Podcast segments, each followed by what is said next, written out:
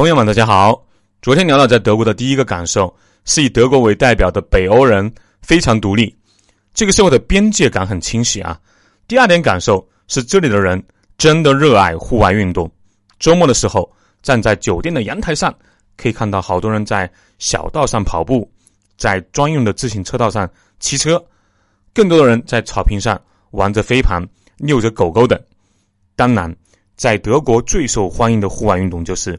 踢足球，我客户告诉我说：“说慕尼黑这样的一百三十多万的人口的城市，有一百一十多个足球场，这还不包括五人制的小足球场，加上五人制的那种足球场，估计得有近千个了。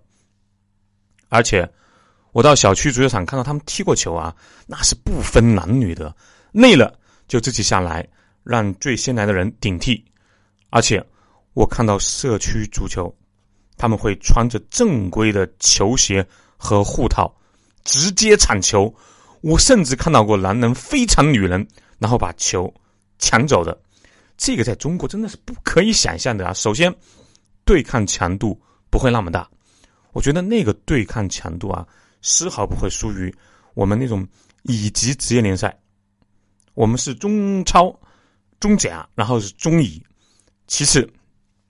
大老爷们去飞场一个好不容易来一起踢球的妹子，那不仅会被喷成直男癌、重症晚期，人家妹子的男朋友或者老公或者说老爸，说不定拿根棍子来敲你的腿的。可是，在德国球场，这都是正常的现象。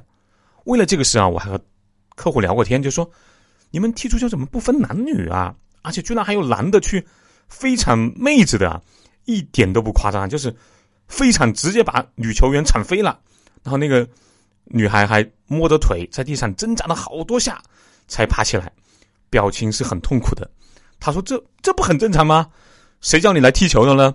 飞铲要比强行用身体去撞人好吧？撞人那男的就用了他自己的优势嘛，体重大，速度快。那飞铲只要动作干净，无论是男性还是女性，那是对对方的尊重。”你踢得好，我才会冒着自己的那种风险啊去飞铲你。女生只要去踢球的啊，你是正规的飞铲她，她不仅不会生气，说不定还会对你有好感哦。你说这个脑回路啊，这个思维方式是不是很清奇？连我这个在中国啊有名的直男，我都觉得这真的是有点奇怪。这个思维方式，这一点啊，我一定要展开好好说一下，就是。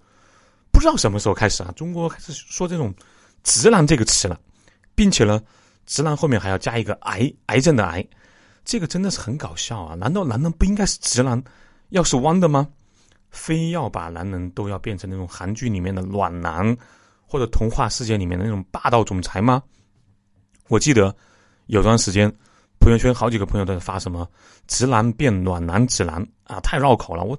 普通话本身就不就不太好啊，还有什么钢铁直男啊的几大特征，我简单说一下啊。就第一个，不懂女人说话的潜台词。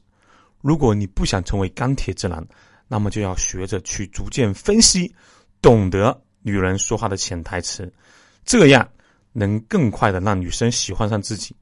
有必要吗？热恋期间啊，有点小情小调没有问题。你要知道。成年人的生活是很苦的，如何能够节约时间，换成高效的畅通交流是最重要的。还是那句话，不是啊，不能偶尔有些那种生活情趣，但无论是家庭、公司还是国家，要强大，一个重要的指标就是降低交流沟通成本。有什么话直说啊！我说这话，估计不少人说啊，苏胖就是典型的钢铁直男啊，直男就直男吧。第二点。关于外表，要拒绝油腻，有型有款。我始终认为，一个人的精力是有限的，特别像我们这种底层的奋斗男，在我看来，每一分钟都是很重要的。比如苏胖，我无论在世界上哪个地方，起床、听书、学习，这是基本的一个连贯动作吧。我一般洗漱不会超过五分钟，不用洗面奶，不用什么梳子梳头，那实在啊，头发。激我的不行，那随便用手搭拉两下。当然啊，见客户时会注意一些，因为很简单，每天在外表上多花二十分钟半个小时，那一年就是一百八十多个小时，会少看十本书的。这么说啊，有些装 A 没有办法，这就是书判。我其实初中、高中时候，那非常在意形象的啊。首先，初中的时候，那留的是古惑仔陈浩南的那种发型，我们那个时候都爱留长发。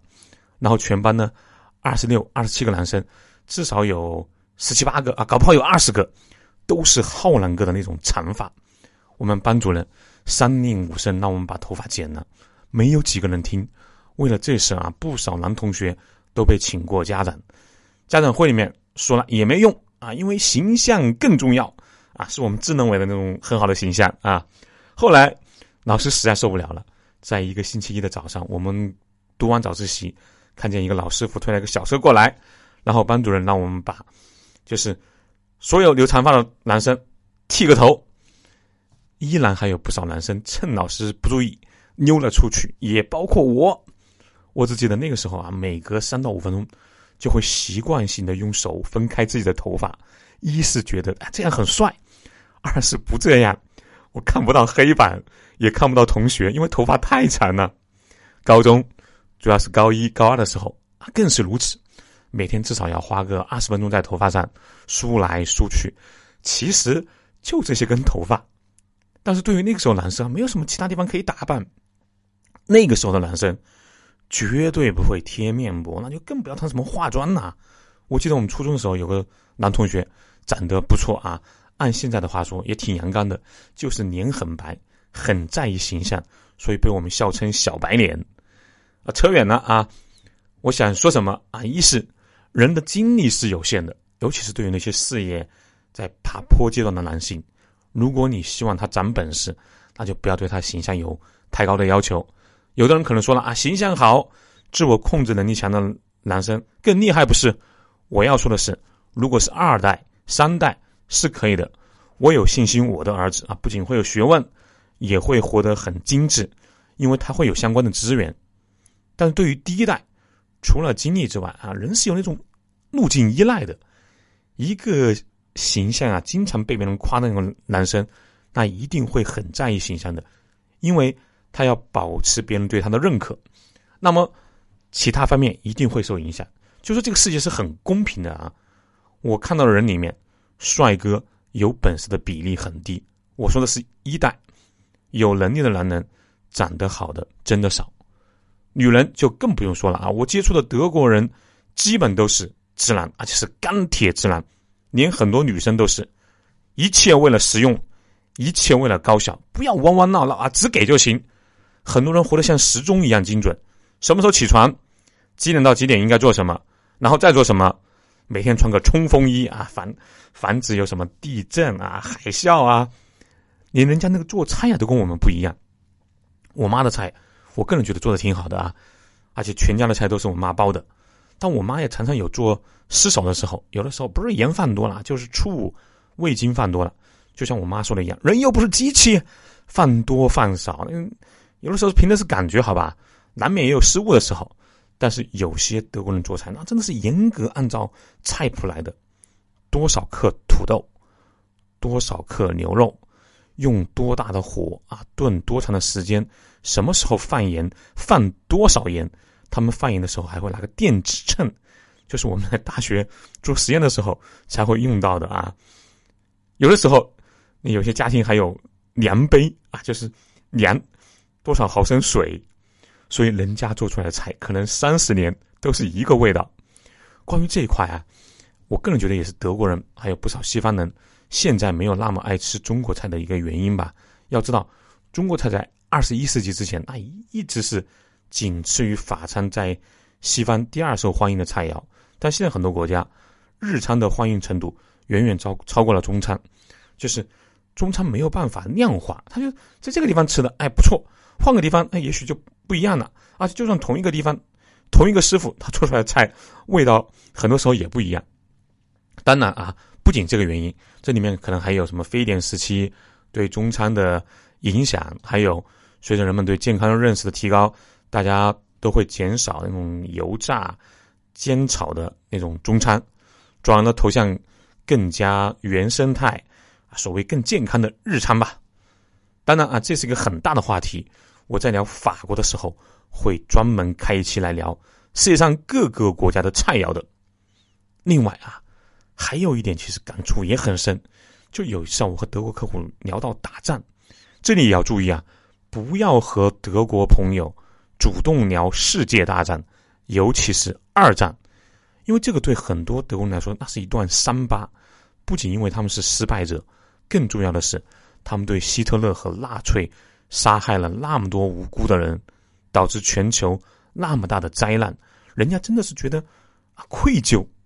这也是为什么白左里面以德国人为首的原因，也是他们敞开大门接受中东穆斯林难民其中的一个原因。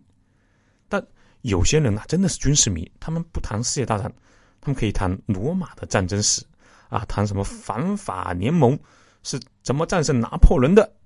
相比于我们中国人爱谈策略和战术，特别是计谋，比如我们的什么《孙子兵法》《三十六计》，德国人也包括我后面接触的几个美国客户，他们更在意的是绝对实力。